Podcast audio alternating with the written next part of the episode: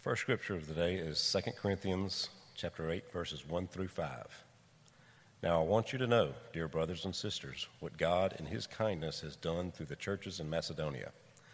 They are being tested by many troubles, and they are very poor. But they are also filled with abundant joy, which has overflowed into rich generosity. For I can testify that they gave not only what they could afford, but far more, and they did it of their own free will they begged us again and again for the privilege of sharing in the gift for the believers in Jerusalem. They even did more than we had hoped, for their first action was to give themselves to the Lord and to us, just as God wanted them to do. And then we have Exodus chapter, chapter 36, verses 6 and 7.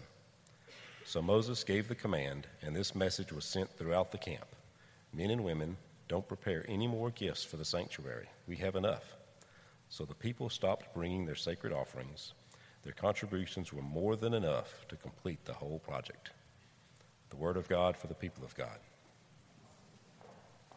Thanks be to God. Good morning. Who's happy for this rain? Yeah, me too. My sinuses are celebrating right now because the dust was killing me. Um, okay, look, I want you to imagine a scenario with me this morning. So, everybody ready? We're going to use our imaginations. You on board?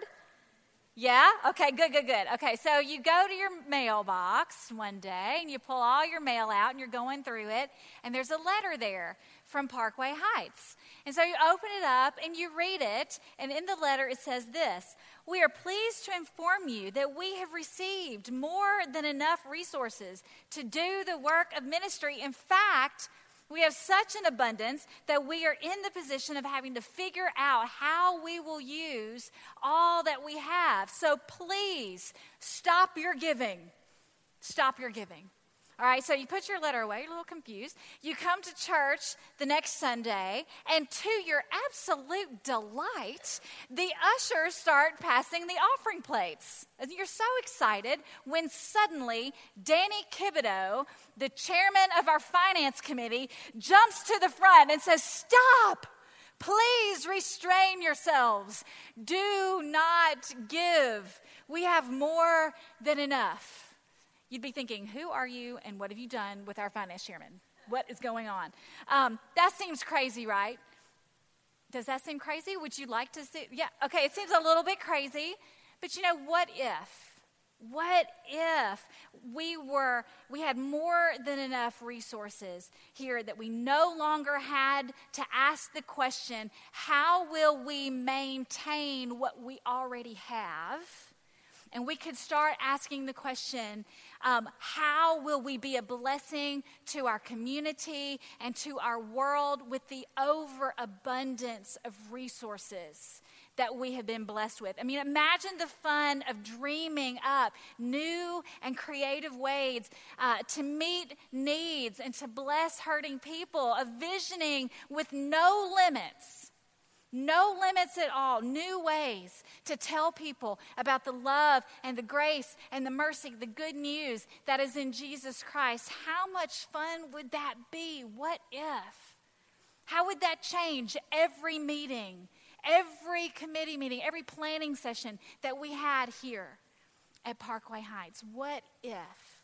What if? Um, last week, Carrie, our guest preacher, talked about Christ's miracle of the loaves and fish and how in Jesus' hands uh, a small offering of one little boy's lunch became well more than enough with leftovers to feed thousands of people. So this morning, we're going to look at two instances in Scripture where that same miracle of multiplication happened, but in the hearts of people, and where the scenario, that silly scenario that we imagined together this morning, pretty much happened in two communities of faith. So, our first example is from Exodus um, chapters 35 and 36. If you've got your Bible with you, I encourage you to just kind of find that and let your eyes rest on it. All these verses will be on the screen for you, though.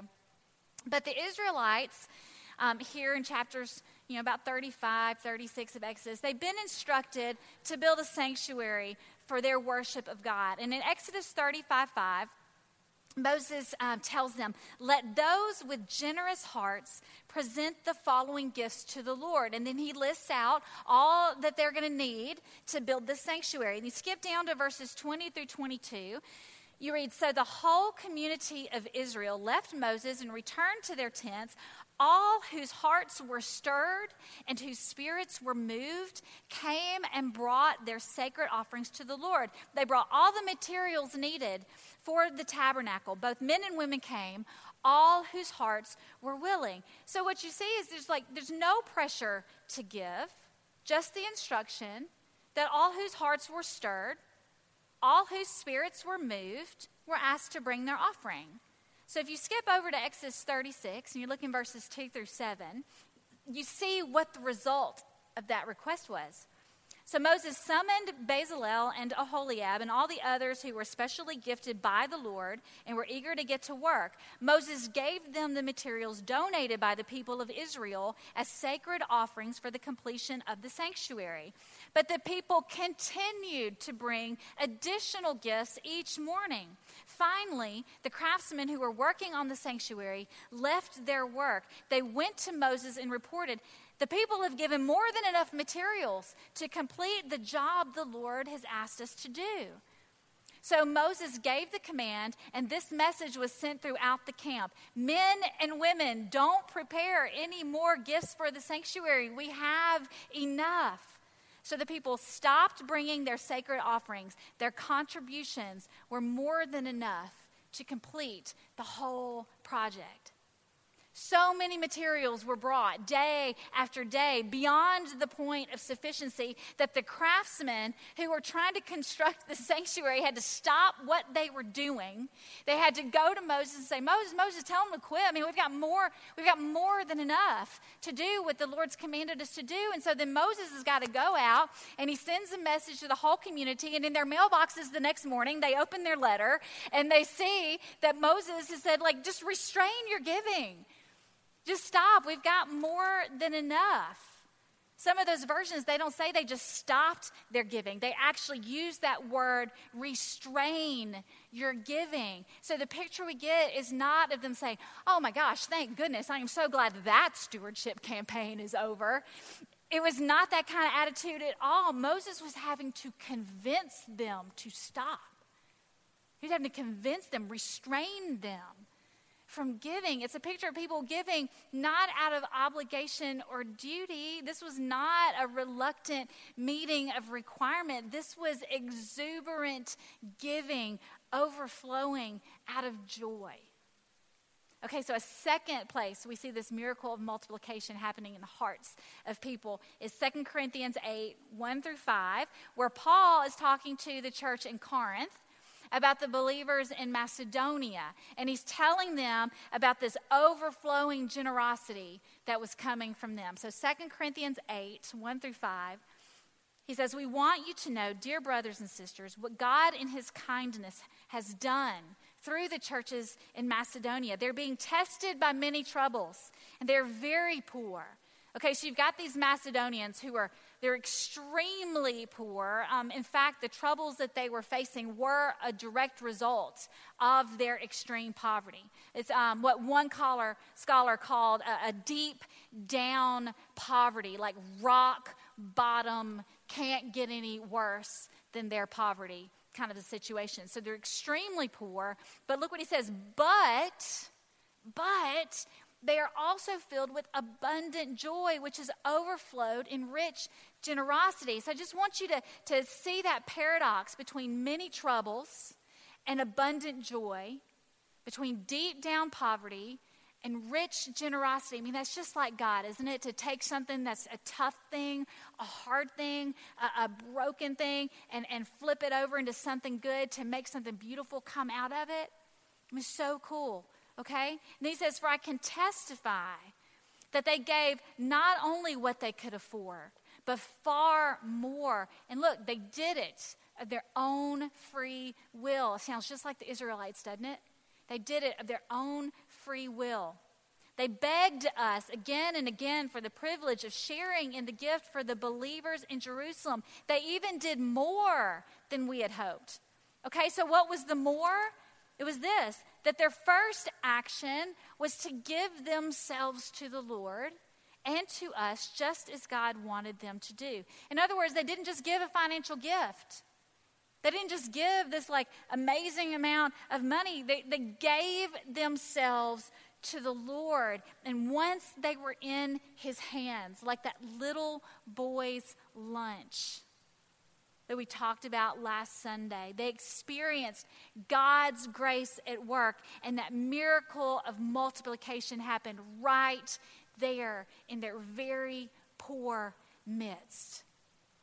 From people who were rock bottom poor, extravagant, rich, generosity overflowed to the point that they were begging to be a part of the gift for other struggling believers in the church in Jerusalem.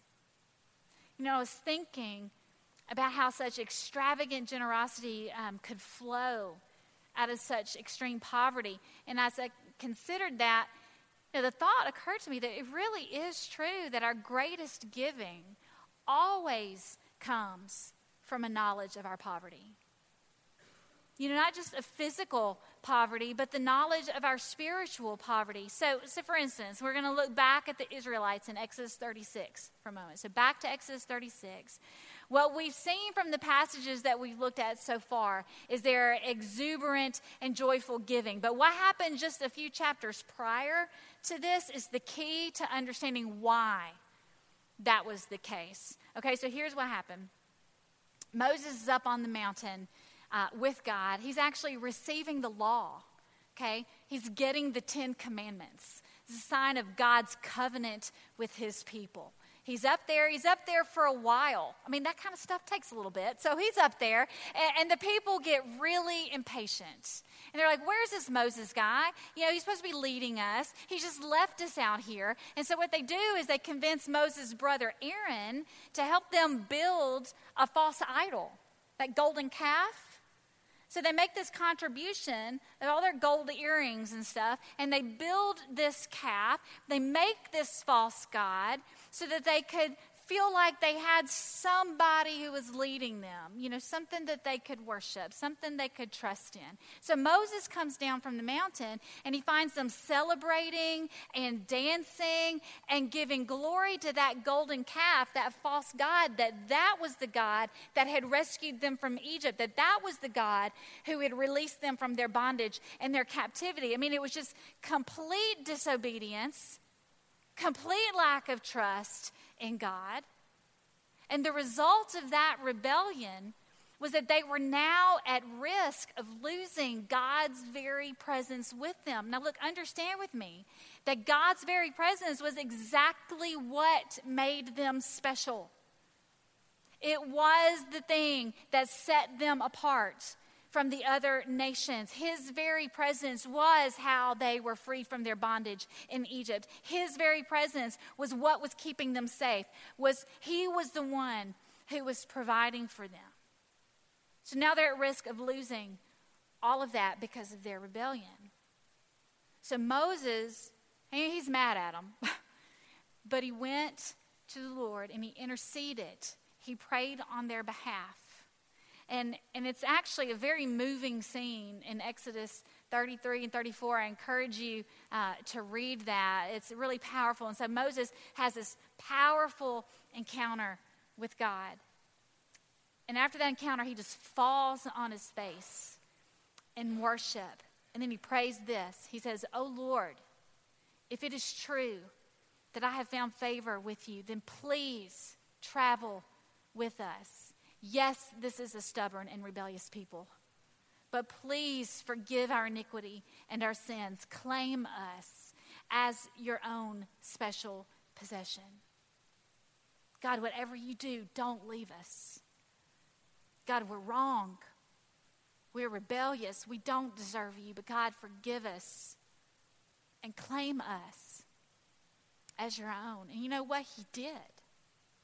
He forgave them and he reestablished his covenant with them, promising to never leave, never forsake. In other words, guys, he gave them exactly what they did not deserve. He gave them exactly what they did not deserve. On the heels of their extreme disobedience, on the heels of their extreme poverty of spirit, God poured extreme grace over their heads. And then he asked them to build a sanctuary for him that would be a physical proof of his presence with them and would help them learn how to be committed to him and to have a relationship with him. So let me ask you this do you think they were aware of that gift that they'd been given? You know, I think they absolutely were.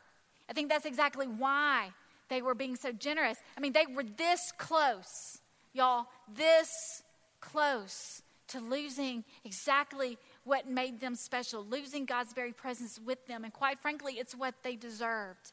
But He extended forgiveness and mercy to them instead. And because of that knowledge, the knowledge of God's extreme grace and mercy compared to their extreme sin and disobedience, they were filled to overflowing with joy. And out of that spilled extravagant generosity for the building of God's sanctuary.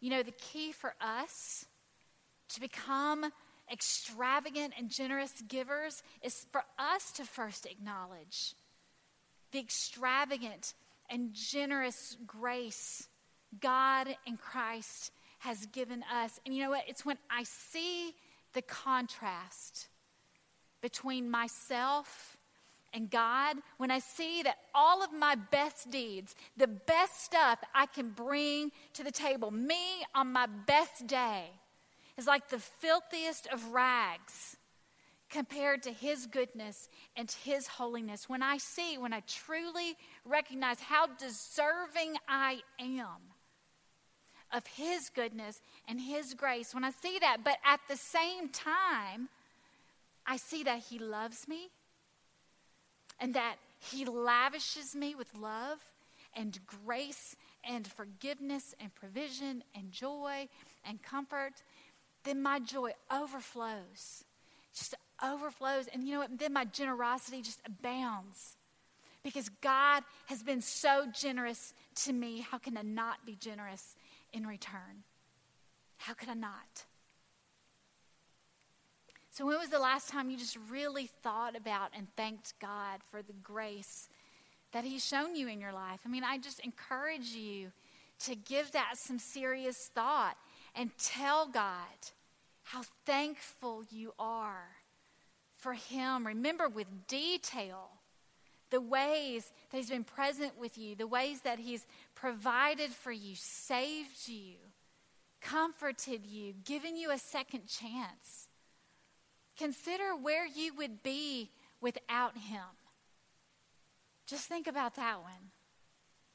And then open your heart to Him again and just let Him pour his love into you. Let him fill you to overflowing with joy. And then let your generosity flow out of that heart of gratitude and thanksgiving for all that he's done for you.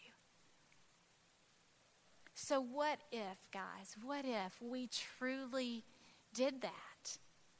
Each and every one of us in this community of faith, we just went back and we spent some time telling God how amazing He is acknowledging that, praising Him for it, and we just let Him fill us up, I think we would experience a true overabundance. You know what? Not just of resources, we would experience an abundance of joy. We would experience right here in our midst a multiplication of impact that our church is able to have in our community and in our world. And I don't know about you. I think I do. I want to be a part of a movement like that. I think you want to be a part of a movement like that. I, I, can you imagine us experiencing a miracle of multiplication like that right in our very midst?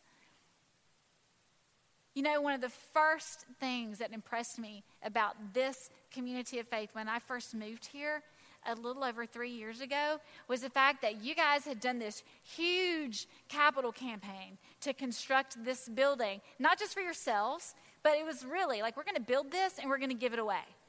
We're going to give it away to our community as much as we possibly can. It is open okay? It's not just for us. Um, and not only were you able to, to, to raise enough resources and bring in enough resources to construct this building and have, in fact, given it away to the community repeatedly, but you guys made the decision to give away something like $88,000 to the ministries and agencies in this community that work daily to meet the needs of hurting and, and stressed out, uh, needy people in this community. I was amazed by that. Um, sadly, I'd never heard of a church doing that before. I'd never been a part of a church that would say, We need a lot of money to, to get this building uh, settled and that debt settled, but you know what? We're going to give away almost $100,000. We're just going to give it away. That's amazing. And I was so proud. Was so proud to be a part of a community that would think like that, that would be that extravagantly generous. Um, what if we did that again and more? What if we did that again and more? What if we commit to letting the love of God fill our hearts in a fresh and a new way? To, for Him to do a new thing with us. I mean, what if we overflow in gratitude and thankfulness for all that He's done for us? And, and then what if we fill this place to overflowing so we can dream and we can vision without limits together? What would that be like? What if we were able to move from maintenance? How are we going to keep the lights on? How will we continue to do what we're already doing? And we were able to move to like amazing impact in our community. How fun, how exciting would that be? What if? What if? It's possible. It's totally possible. So I just encourage you, you know, don't let this be just another stewardship sermon you heard and you're like, woo, glad that campaign's over. I mean, like, let's not do that. Let's say, Lord, what do you want to do? What have you already done in me? Praise Him for that. Thank Him for that. And then say, Lord, use me. You tell me what you need, and I will do it. Every one of us does that. Guys, it's going to be loaves and fishes all over again. Right here. Right here. Um, you want to be a part of that. I promise you. You do. So let's encourage each other in that way. Let's hold each other up. And let's let our generosity flow. Amen? Amen. Amen. Let's pray. Lord, thank you so much for being a generous God. Just full to overflowing of love and grace and mercy, and you are so generous. You love to pour that over us, you love to lavish us. Lord, I pray that we would have hearts that are exactly like yours, Lord. That we would be filled to overflowing and that our lavish generosity would just come from us, Lord, and that we would make an impact in this world. That we could vision with you, Lord, that we could truly partner and just say, Lord, what do you want? Do it through us. Lord, we want that. So, Holy Spirit, come and rest on us and move us and give the confidence we need when we're stressed out and we're afraid. We're afraid because the, the scarcity thing is just such a big issue for us, Lord. Let's prove yourself to be provider and the one who just gives. And let us think beyond money, but let's think about just other resources and time too, God. But let us be generous for your sake, for your glory, for the sake of people around us who need you so badly, Lord. We ask all these things in Jesus' holy and precious name. Amen. Okay, look, we are taking up the offering this morning. Okay, so. Um, Let's continue in our worship now as we give to God his tithes and our offerings.